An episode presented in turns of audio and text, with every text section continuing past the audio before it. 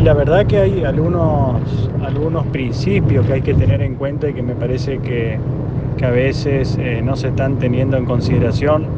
que son los principios de, de inocencia,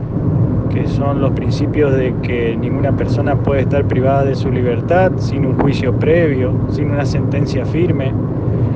A veces parecería que las personas, eh, que la regla es la, prisión y, y, la excepción es la libertad. Y la verdad que el tema de las prisiones preventivas es una cuestión que a nosotros de la comisión nos preocupó desde su primer momento y de hecho la propia ley a nosotros nos faculta y nos da la, la posibilidad de controlar los plazos de prisión preventiva y en ese sentido a principio de año nosotros hemos hecho un informe que hemos este, corrido vista a las autoridades del Poder Judicial y, a otras autoridades competentes donde dejamos este, aclarado o pusimos sobre la mesa esta cuestión y donde se desprende que el 50%, alrededor del 50% de la población del servicio penitenciario provincial se encuentra privada de su libertad eh, con una medida que debe ser de carácter excepcional y que es cautelar como es la prisión preventiva. Eh, en ese entonces la población carcelaria estaba alrededor de las 1.600 personas y nosotros detectamos 771 personas con prisión preventiva y conforme surge de los gráficos y de los datos estadísticos, hay 12 personas que tienen más de 7 años con prisión preventiva. No quiere decir que no tengan condena, hay muchos de ellos que tienen condena de los tribunales, pero que dicha condena no está firme y se encuentra todavía sujeta a resolución por un órgano superior y que a la fecha no han tenido respuestas. Estos datos son eh, para eh, a, marzo de este año. Este, yo creo que esta situación, el lamentable hecho que ocurrió ayer con Cristina Vázquez, es un hecho que si bien yo no, tengo elementos para presuponer de que existe una relación directa entre la, lamentable decisión que tomó Cristina y, la injusticia que, padeció de haber estado 11 años privada de su libertad y que después el máximo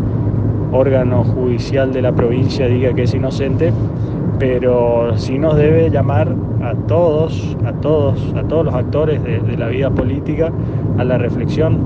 a la reflexión porque hay que tomar medidas para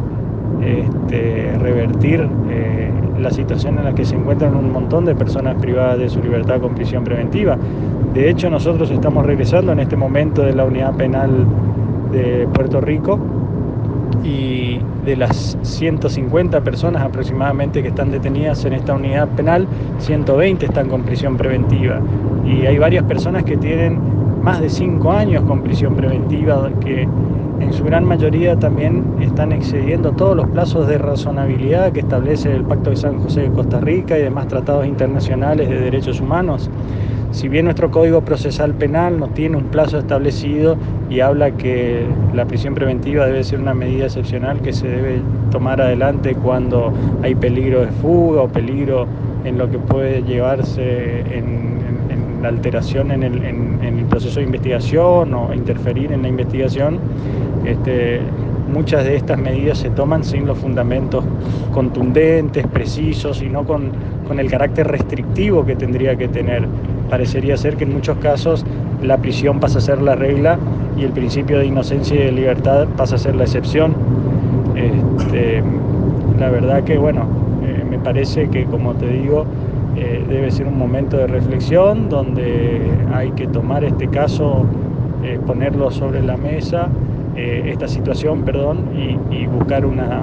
una, pronta solución de todas las personas que se encuentran privadas de su libertad con prisión preventiva, acelerando los procesos, dando mayores respuestas. De hecho, si bien la pandemia y, toda esta situación sanitaria hizo un cambio notable en nuestra nueva normalidad, el Poder Judicial eh, activó una serie de mecanismos a través de plataformas digitales y demás como para dar más celeridad a las causas y tener mayor contacto con las personas privadas de su libertad. De hecho, la población carcelaria ha notado una disminución importante estos últimos meses en relación a, la celeridad y a esta nueva impronta que le puso el Poder Judicial a al, trámite de las causas y bueno, la verdad que se le está dando eh, una respuesta, pero bueno, evidentemente todavía no alcanza, todavía hay mucho para hacer y me parece que, debemos, debemos hacer una mea culpa y buscar una pronta solución a todas estas cuestiones.